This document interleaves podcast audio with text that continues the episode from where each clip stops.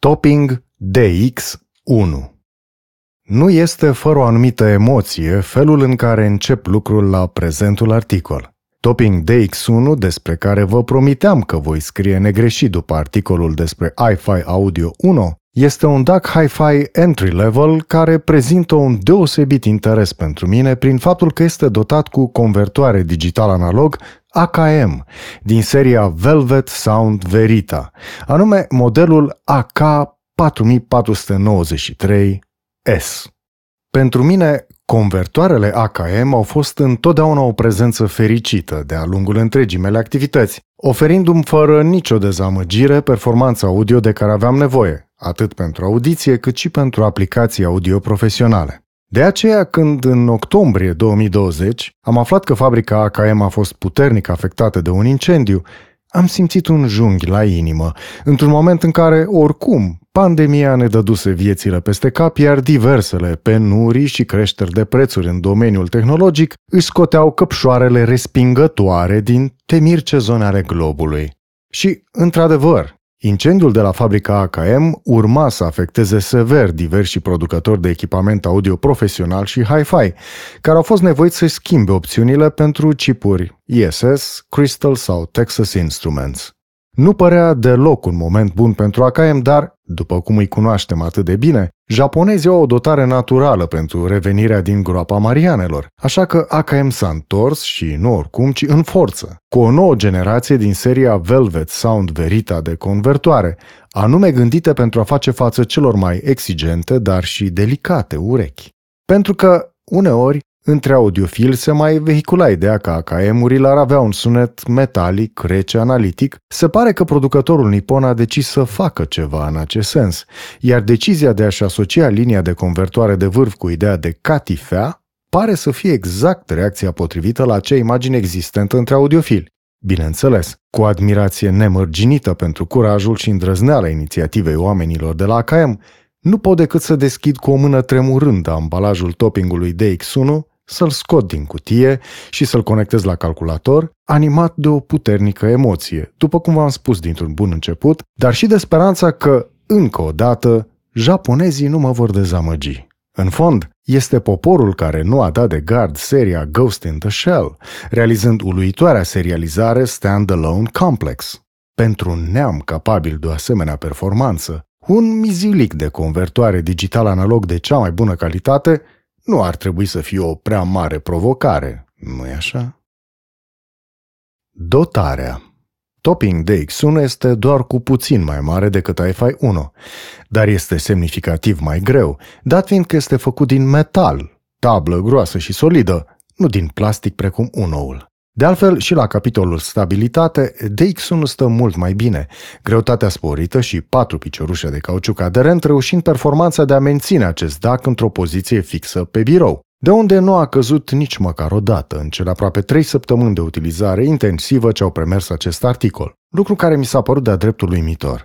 Pe frontonul dacului se află două mufe de cască, una pentru jack mic stereo, cealaltă pentru jack mare stereo, ce pot fi folosit alternativ în funcție de conectorul cu care sunt prevăzute căștile.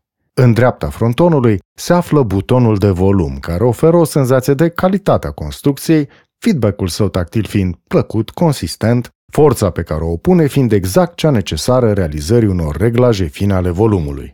Observ însă o problemă comună a celor trei dispozitive Hi-Fi pe care le am pe masa de lucru la momentul actual. Topping L50, DX1 și Hi-Fi 1 nu au cursorul de pe potențiometrul de volum suficient de vizibil marcat, astfel încât deseori m-am văzut obligat să folosesc o mică lanternă ca să pot vedea poziția acestuia. Vreau să zic, nu este cine știe ce. Dar nu mi se pare deloc normal să nu faci un astfel de cursor foarte ușor de văzut, măcar de lângă aparat, dacă nu chiar de la vreo 3 metri departare. O astfel de decizie de design mă lasă de-a dreptul în plină de rută. Zău! Între conectorii de cască și butonul de volum, pe frontonul DX1-ului se află un mic LED, a cărui culoare indică tipul fluxului audio rulat de acest DAC. Pentru flux PCM, culoare albă, pentru flux DSD, culoare roșie. În ce privește caracteristicile fișierelor PCM pe care le poate rula DX1, specificațiile sunt extrem de generoase. până la 32 de biți la o rată maximă de eșantionare de 384 de kHz. Pentru DSD nativ, DX1 duce de la DSD 64 la DSD 256. Dragi, aș putea să zic DSD. DSD? Hai să zic DSD. Să zic DSD, dar atunci trebuie, dacă zici DSD, trebuie să zici DSD 64, DSD 256, ca să fie coerent. Și atunci mai bine zic DSD 64. Ce dracu. Bun. Hai să zic pentru DSD nativ, DX1 duce de la DSD 64 la DSD 256, deci mai mult decât mulțumitor în zona sa de preț. La spatele acestui DAC se află conectorul USB Type-C folosit atât pentru alimentare cât și pentru transferul de date. Există o ieșire stereo nebalansată de linie pe MUF RCA. Între cele două conexiuni se află un foarte mic comutator cu două poziții, una marcată H și cealaltă cu L. Poziția H este destinată folosirii căștilor de putere și impedanță mare, în timp ce poziția L este pentru căștile de sensibilitate foarte mare, precum AIM-urile. Și cam atât. Nu există funcții dedicate formatului MQA, iar asta nu este nicio problemă, așa precum are iFi 1. De altfel, la capitolul dotări, DX1 stă un pic mai slab decât unoul, neavând nici un egalizator încorporat, fie acesta bazat numai pe preseturi, cum găsim la UNO, și nici codificare avansată a culorilor LED-ului în funcție de parametrii fluxului audio rulat. Tot precum la UNO, și DX1 are un control analogic de volum, dar spre deosebire de DAC-ul de la iFi, cel de la topping nu funcționează ca preamplificator cu volum reglabil pe ieșirea stereo de linie, ci scoate numai un volum fix pe aceasta, volumul fiind reglabil strict pe ieșirea proprie de cască. Rămâne deci de văzut dacă ceea ce are în minus față de 1 poate fi compensat prin alte aspecte ale comportamentului său ca DAC și amplificator de cască, cu atât mai mult cu cât ar fi mare nevoie de asta, dată fiind diferența de 200 de lei dintre prețurile celor două DAC-uri, cu DX1 fiind cel mai scump. It has a lot to show for it. Dincolo de două cuvinte. Am să vă spun de la bun început că despre calitățile audio ale toppingului DX1 nu este sub nicio formă atât de mult de vorbit cât am făcut-o despre iFi 1. Este foarte ușor de caracterizat DX1-ul, folosind numai două cuvinte. Echilibru perfect. Gata, recenzia s-a terminat, ite, misa est. Putem merge toți pe la cășile noastre cu un gigantic sentiment al datoriei împlinite îmbobocit în adâncurile profunde ale ființelor noastre nițel ostenite. Pe bune că aș putea face asta cu riscul de a-mi atrage antipatia curioșilor și onorabililor ocediști. Aplicați expresia echilibru perfect la orice parametru sau variabilă vă puteți gândi relativ la un DAC și veți afla tot ce este de spus despre topping de X1 puteți să o faceți mecanic, ca și cum ați extrage răspunsuri din vechi și prăfuite tabele logaritmice. Și veți obține cu precizie ceea ce vreau să vă spun despre acest convertor digital-analog, fără smintire. Dar, pentru că experiența m-a învățat că mai bine scriu 15 pagini decât să regret că nu m-am învretnicit decât de una singură, Haideți să vă spun în cuvinte mai omenești ceea ce prea multă imaginație ar cere de la voi pentru a extrapola din arhisuficientele, dar mult prea laconicele cuvinte, echilibru perfect. În primul rând este vorba despre spectrul audio. În viața mea nu am auzit o redare mai echilibrată a acestuia, în ideea în care nu am perceput nicio cât de mică predominanță a vreunei benzi de frecvențe în emisia toppingului de X1. Acesta este pur și simplu înnebunitor de liniar. Oricât am ciulit urechea la vreun cât de mic dezechilibru în spectrul audio, nu am reușit să-l detectez. Repet, și aș face-o ad nauseam. Nu am auzit niciodată o prezentare mai echilibrată a spectrului audio decât cea a toppingului DX1. Este de-a dreptul descumpănitor. Întotdeauna te aștepți la un mic dezechilibru, la o cât de vagă, dar reală dominanță a vreunei benzi de frecvențe. Dar acest DAC, nu și nu nu manifestă sub nicio formă așa ceva. Pare lucrarea unei entități paranormale, o drăcărie de-a dreptul. Cum se poate așa ceva la un preț de numai 550 de lei? Am apreciat basul impecabil, plin de energie, cu contur clar, bine definit, asigurat de la fel de impecabilă redarea frecvențelor medii joase. cele responsabile de atât de importantele armonice superioare ale sunetelor de bas. DX1 coboară lejer în sub bas și o face elegant, fără nici cea mai mică umbră de supraîncărcare a basului subteran cu decibel puși doar să facă fan service prea iubitorilor de joase. Acolo unde trebuie, basul are textură și corp tridimensional cu un amplasament în spațiul 3D distinct, perfect localizat. Proba contrabasului de jazz este trecută fără probleme. Pe de altă parte, și într-una din piesele mele clasice de test, Gebrun Gebrun al lui Paul Kalkenbrenner, Dixon a făcut față meritoriu, redând cu exactitate agresivitatea și forța basului, dar și a elementelor de percuție din frecvență înaltă, care trebuie să fie mușcătoare, obsesive, pugilistic inexorabile, și sunt cu acest dac. În altele, am ajuns la înalte. deci, Seria de convertoare AKM din care vine chipul de care se folosește DX1 se numește Velvet Sound Verita. Catifea. Catifea pentru urechi. Nu se poate folosi un cuvânt mai potrivit pentru ceea ce se întâmplă cu sunetul redat de aceste AKM-uri și de topping de X1. Este un fel de magie, zis pe scurt. Adică, după ce am folosit DX1 o săptămână neîntrerupt, iar apoi am trecut înapoi pe interfața mea Audio Connect 6, înzestrată cu convertoarea KM profesionale de acum 15 ani, am înțeles de ce unor audiofili acestea le pot părea că sună metalic, rece. Pentru că exact senzația asta am avut-o și eu. În primul rând, chestiunea care m-a izbit, care m-a șocat. Cu una AKM din seria Velvet dispare aproape complet sibilanța din înregistrările în care aceasta ofensează urechile celor sensibili. De fapt, nu dispare cu totul, dar încetează să mai deranjeze. Este ca și cum sibilanței s-ar oferi o altă calitate, este ca și cum sibilanța ar fi catifelată, unde folosesc acest cuvânt ca verb a catifela. Convertorul digital analog din DX1 catifelează sunetele, aducând un aport de magie în frecvență înaltă pe care la început l-am privit cu neîncredere. Era prea frumos ca să fie adevărat. Trebuia să fie o șmecherie la mijloc, ceva care să apară la un moment dat ca fiind, de fapt, o rezolvare facilă și problematică a caracterului metalic aspru digital nenatural al înaltelor convertoarelor digital-analog de tip Sigma-Delta. Dar, cu cât ascultam mai mult cu DX1, cu atât eram mai mult convins de caracterul catifelat al acestuia. Cu atât mai mult mi se părea că, în sfârșit, am dat peste un DAC care sună natural, care nu exagerează nicăieri și mai ales în zona sensibilă a frecvențelor înalte, unde, să o recunoaștem, este deseori loc de mai curat și mai firesc. Totuși, obișnuit fiind ca înaltele să-mi violenteze urechea, am avut la început o ezitare. Dacă, de fapt, AKM-ul ăsta de serie Velvet doar filtrează agresiv în frecvență înaltă, reducând semnificativ aportul acestei benzi de frecvență la întregul spectru audio. Și ca să mă lămuresc, mi-am pus pe Tidal, Hi-Fi Exclusive Mode, bineînțeles, un album extraordinar de bine realizat, primul LP al formației celelalte cuvinte, cel neintitulat, are numai numele formației pe copertă.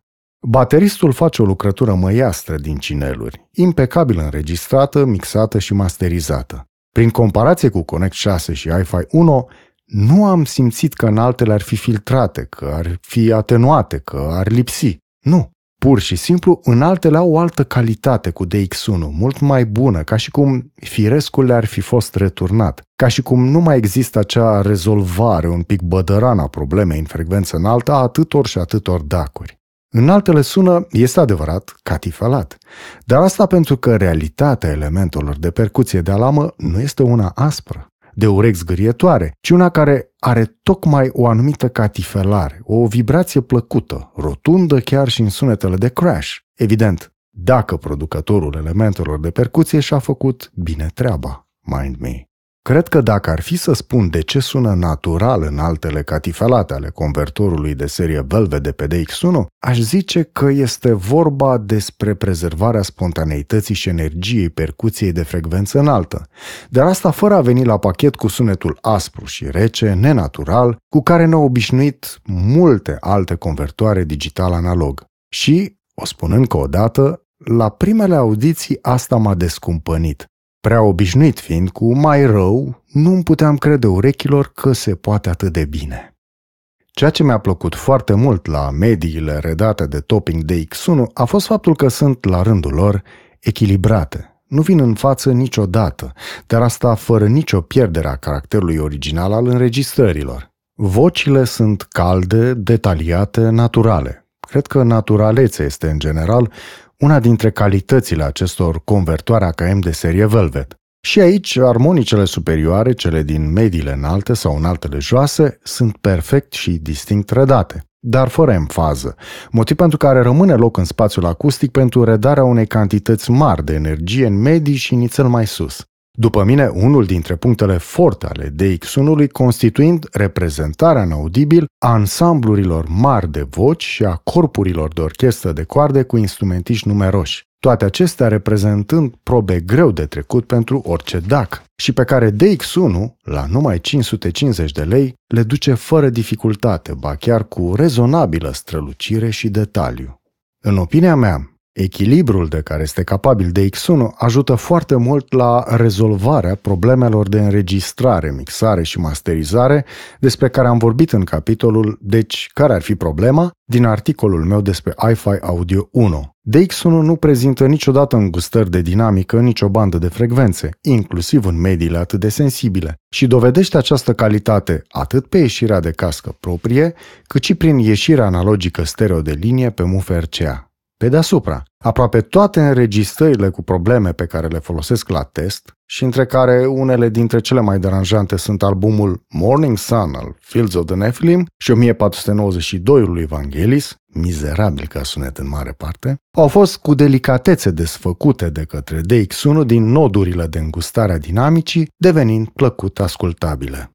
În ce privește comportamentul în domeniul temporal, DX1 este foarte rapid, dezlănțuind fără nicio dificultate cantități mari de energie în fracțiuni de fracțiune de secundă. Orice element de percuție, indiferent de frecvență, a fost reprodus admirabil, cu claritate și forță, oferind percepția atât a volumului sonor, cât și a spațiului acustic ocupat tridimensional.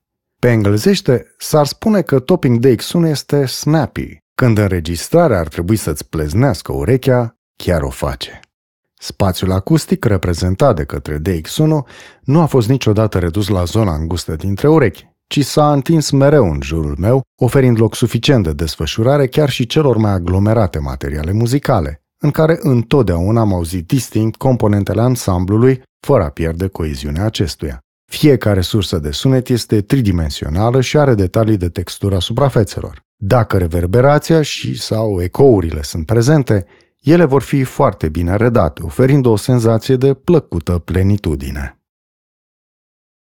Îmblânzirea bestiei Haideți să vorbim și despre aplicațiile, despre utilizările acestui topping de X1. În primul rând, amplificatorul propriu de cască va fi mai mult decât suficient pentru un începător în ale hi-fi-ului, care va avea de ascultat și educat urechea cel puțin un an sau doi până când să perceapă clar diferențele față de ceva mai bun. Sincer, dacă nu vreți să depășiți limite stricte de buget, un DX1 cu vreo 2-3 perechi de căști bune vă va fi suficient vreme îndelungată. În opinia mea, este mult mai rentabil să vă luați un DX1, iar restul banilor să-l investiți în căști foarte bune, în zona Sennheiser HD 650, decât să vă aruncați la un DAC mai scump. Pe amplificatorul propriu de cască, DX1 duce atât calitativ cât și ca putere orice până în 300 de omi și zău dacă aș simți nevoia de mai mult de atât dacă aș avea un buget modest. Este adevărat însă că DX1 scalează bine la conectarea la un amplificator de cască de sine stătător, precum Topping L50. Rezoluția crește, detaliul, soundstage-ul, puterea, totul trece într-o clasă superioară. Iar asta pentru că DX1 este un DAC foarte bun, o excelentă platformă pentru upgrade-uri ulterioare, fie că este vorba despre un amplificator de cască extern sau de un sistem audio bazat pe boxe. De altfel, echilibrul despre care am tot vorbit că ar caracteriza DX1-ul și convertoarele AKM de serie Velvet se manifestă și la conectarea acestui DAC la un amplificator cu boxe. Să vă dau exemplul care mi este cel mai la îndemână, sistemul audio pe care îl folosesc în camera mare. Este vorba despre o configurație exotică, cu adevărat neobișnuită într-o casă normală. Este un sistem audio de PA, Public Address, genul cu care sonorizezi evenimente de interior sau exterior, precum nunți, potezuri, cununii, prezentări de modă, concerte de amberguri modeste în spații publice, conferințe, adunări și chermeze. două boxe cu Twitter și cu difuzor de 12 țoli, în care se intră cu 2 ori 250 de W RMS și un subwoofer de 18 țoli în care intră 500 de W RMS. Per total, sistemul poate scoate continuu 1000 de W reali, dar în pic duce spre 1600 de W. Camera în care îl folosesc este de vreo 50 de metri pătrați și am reușit de două ori să crăp cât un geam din ferestrele ei, deoarece am dat volumul prea tare din neatenție. Componentele sistemului sunt de bună calitate, produse de Tapco, o fostă subsidiară a Mackie, acum defunctă. Ideea este că e vorba despre boxe și un amplificator care conțin tehnologie Mackie de vârf din anii 80 și credeți-mă că nu sună deloc rău, ba chiar foarte bine. Singurul amplificator străin de configurație este cel care motorizează subwooferul. Este vorba despre un Behringer A500 folosit în bridge mode. Să nu strâmbați din nas la numele Behringer. Este o firmă care are o operă vastă, dar inegală ca valoare. Vorba uneia dintre fostele mele profesoare de limba română. Bless her heart, îi datorez multe. Iar amplificatoarele A500 și A800 sunt dintre produsele de surprinzătoare calitate ale acestei firme și, lucru foarte important, sunt dintre cele mai puternice amplificatoare cu răcire pasivă care pot fi găsite pe piață și care nu te lasă și fără gaura din buzunar după ce le cumperi.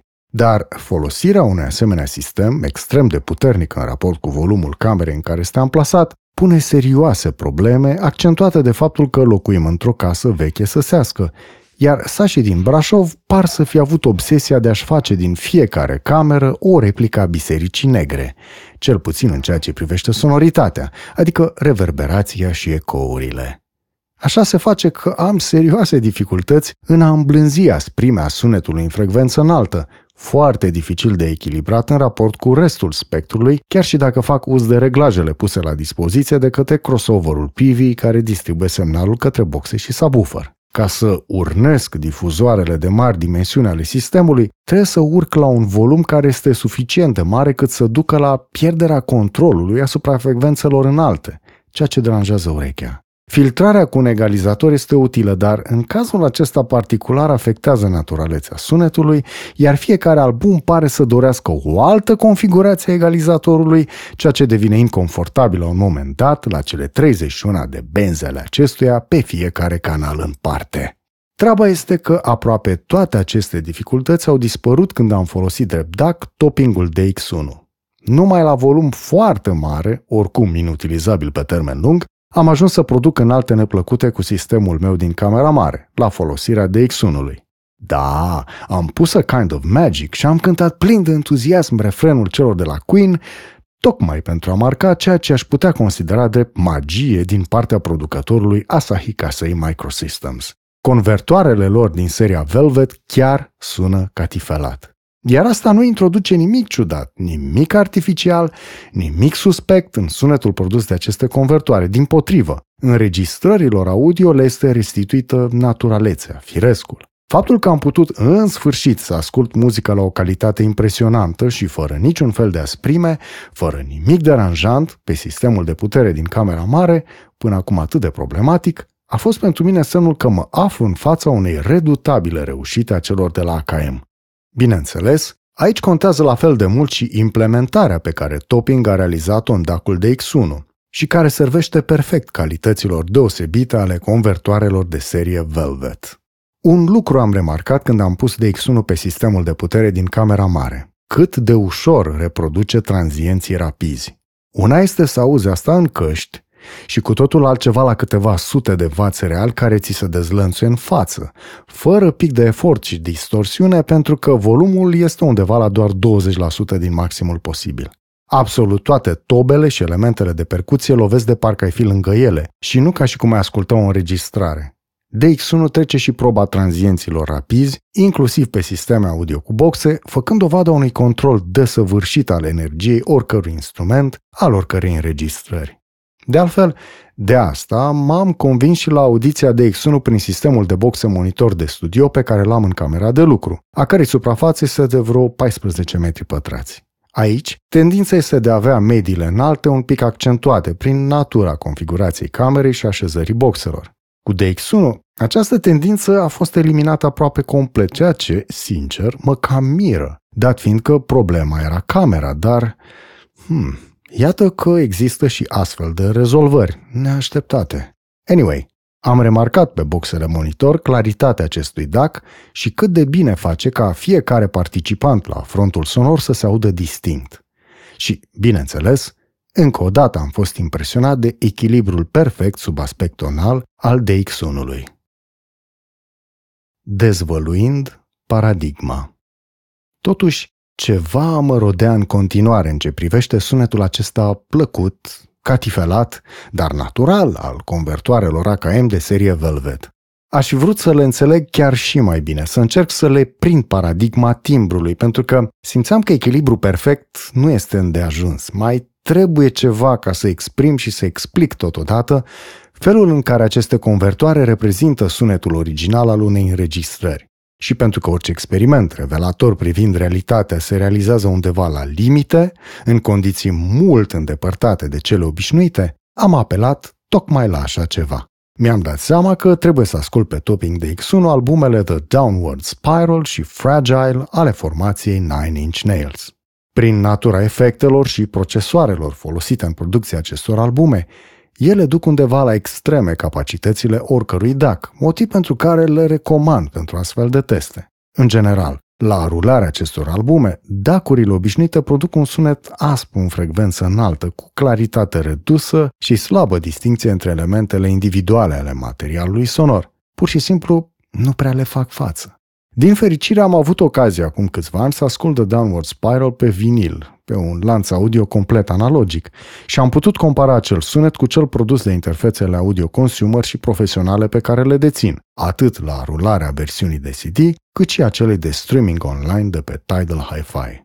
Diferența este sesizabilă. Pe vinil, printr-un lanț audio complet analogic, albumul celor de la Nine Inch Nails a sunat cu claritate, Sunetele au fost distincte, bine individualizate și definite, în timp ce pe digital complexitatea timbrală albumului, plin de distorsiuni de toate felurile, suprapuse și mixate cu febrilă imaginație de Trent Reznor, pe digital, deci, a cam ieșit un haloimăs, un talmeș-balmeș nesatisfăcător pentru ureche, aspru și neplăcut.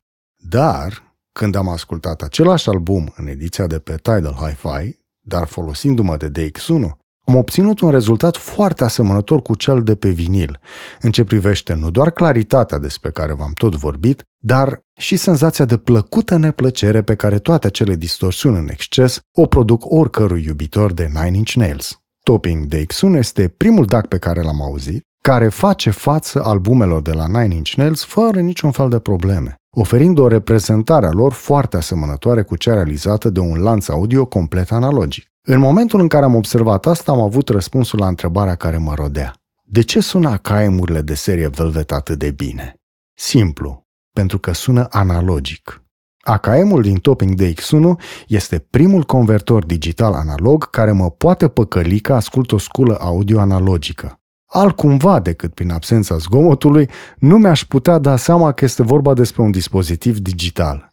DX1 rezolvă elegant înregistrările dificile, inclusiv cele aflate la extreme, precum albumele Nine Inch Nails, și o face la o manieră pe care nu mă sfie să o caracterizez ca fiind una analogică. Această concluzie mi-a fost confirmată și la audiția unei piese care duce și ea lucrurile la extreme, deși o face în alt fel. Green Temple de pe EP-ul cu același titlu al lui Ren Toudu.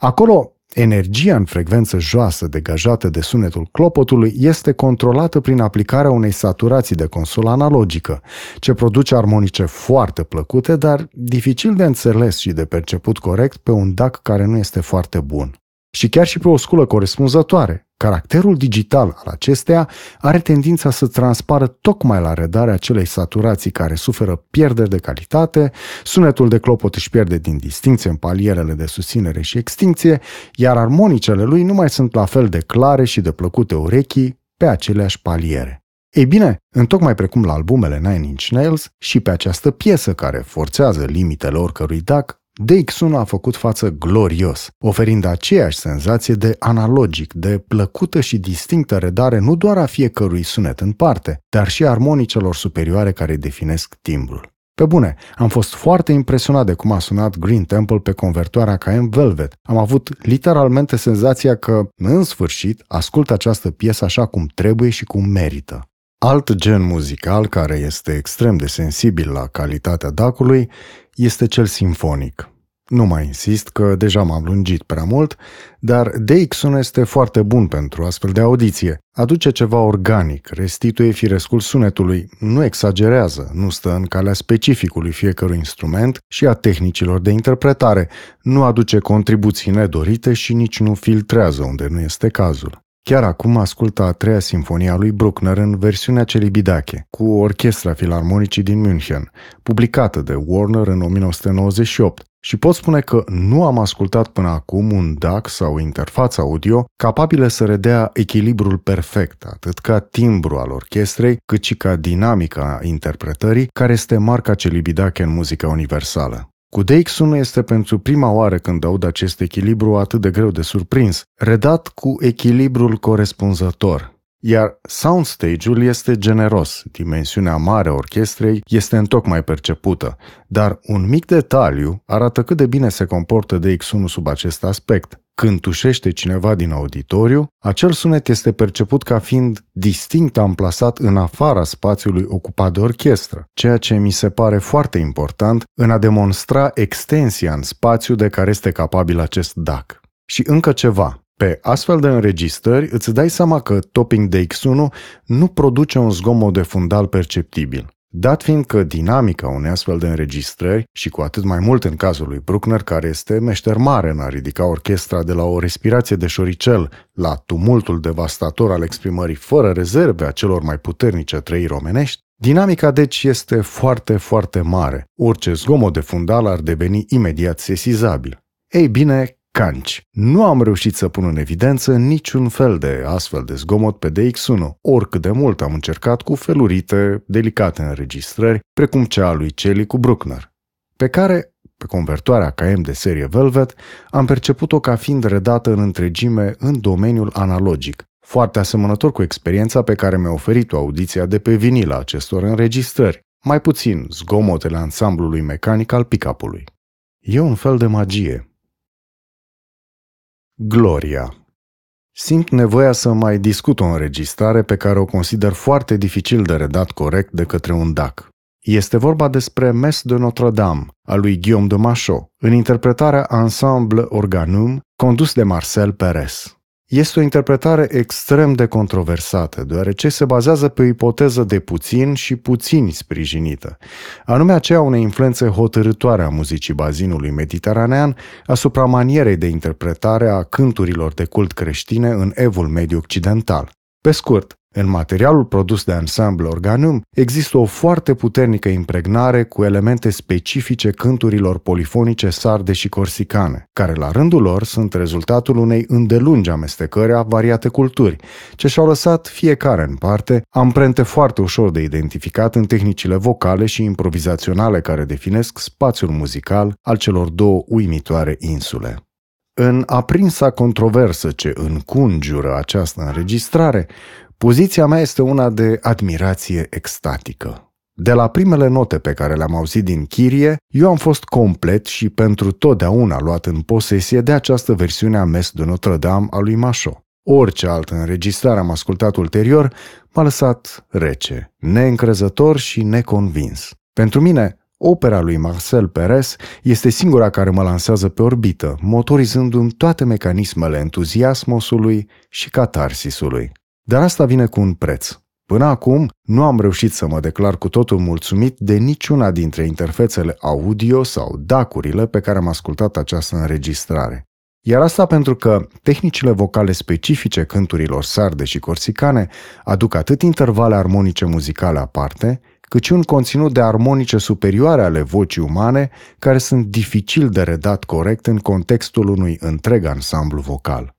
Dacă ascultați pe Spotify sau Tidal această înregistrare, veți înțelege imediat cât de diferită este provocarea unui asemenea conținut sonor față de o înregistrare normală a aceleiași lucrări a lui Mașo. Din acest motiv, pe toate interfețele audio pe care le-am folosit până acum, am sesizat o mai mică sau mai mare prezență a pasajelor de îngustare de dinamică în zona vocii umane, care mi-a oferit senzația aceea neplăcută de bătaie în ureche despre care vorbeam în capitolul Deci care ar fi problema? al articolului despre iFi Audio 1. La acestea se adăuga și dificultatea descifrării amestecului de armonii și armonice prezente în înregistrare, ceea ce ducea, în tocmai precum la acel album Nine Inch Nails, la un talmeș-balmeș, la o pierdere a clarității și distinției vocilor participante, fiecare implicat într-o emisie sonoră bazată pe o tehnică vocală foarte elaborată și greu de stăpânit. Topping DX1 este primul DAC care mi-a oferit o reproducere mulțumitoare a respectivei înregistrări. Nu este una perfectă, pentru că există câteva momente în care am sesizat acea îngustare de dinamică în bandă de frecvențe a vocii umane, dar s-a întâmplat mult mai rar decât cu orice altă interfață audio pe care am folosit-o până acum. Pe de altă parte, DX1 mi-a oferit o foarte bună claritate a vocilor, individuale și ca ansamblu, la un mod la care nu am auzit această înregistrare până acum. Și încă o dată am simțit echilibrul manifestat de convertoarele AKM de serie Velvet, care au descifrat foarte bine conținutul de armonice al sunetului, fără a exagera nimic, fără a acoperi o bandă de frecvențe cu alta, fără a rupe din continuitatea lină a întregului spectru audio, conferind totodată acea calitate analogică a emisiei sonore, pentru că încă o dată nu am simțit că un dispozitiv digital ar fi sursa unei asemenea extraordinare experiențe de audiție. Trebuie să vă atrag atenția că înregistrarea realizată de ansamblu Organum include creația lui Mașo în corpul unei întregi liturghii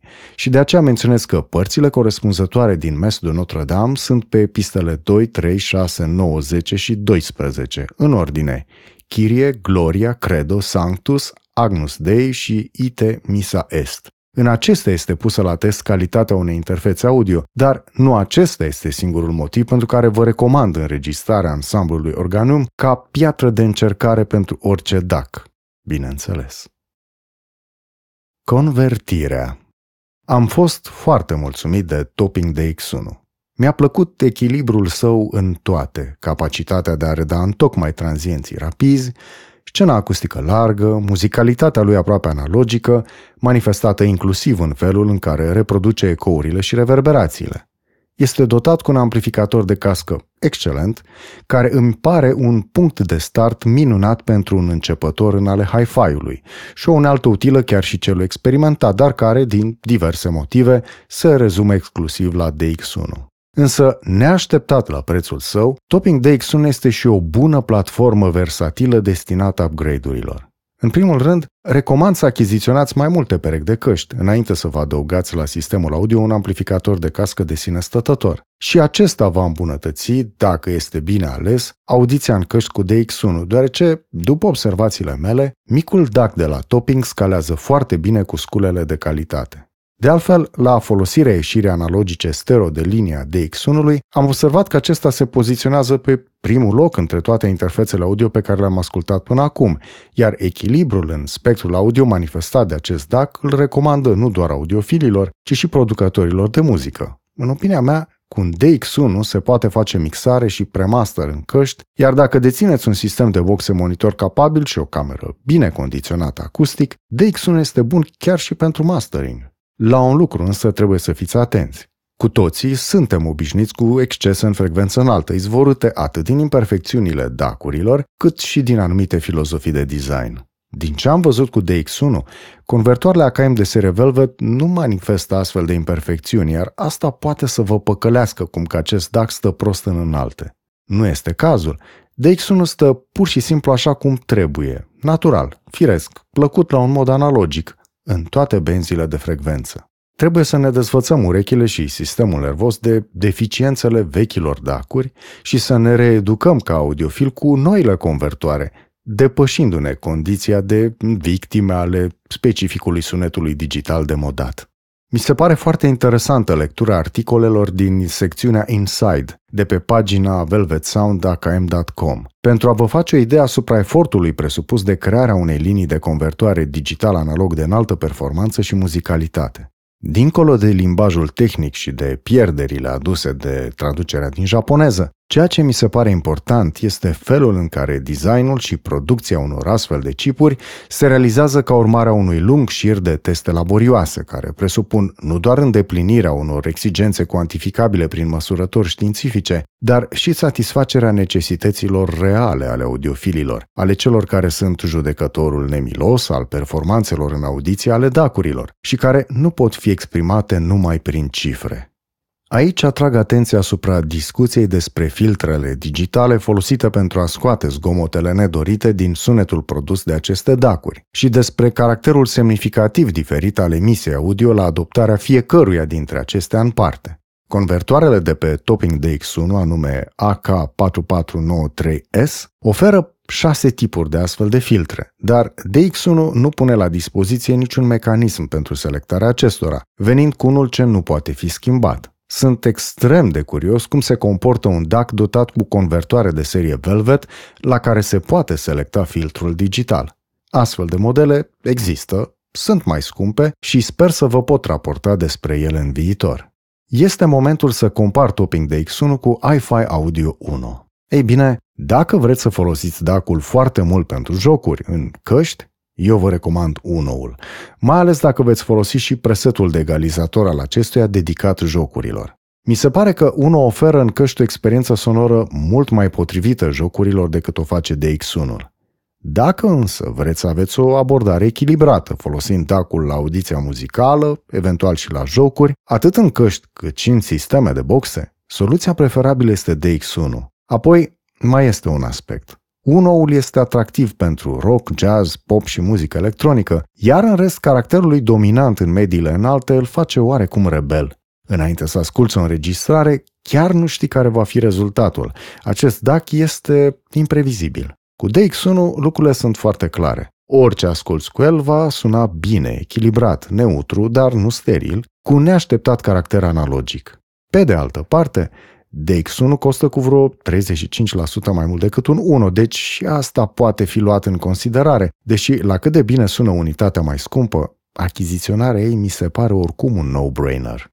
Până la urmă, aproape că îmi vine să vă spun că la cât de puțin costă aceste două dacuri, ar merita achiziționate amândouă, pentru că fiecare își poate avea plăcuta sa utilizare specifică.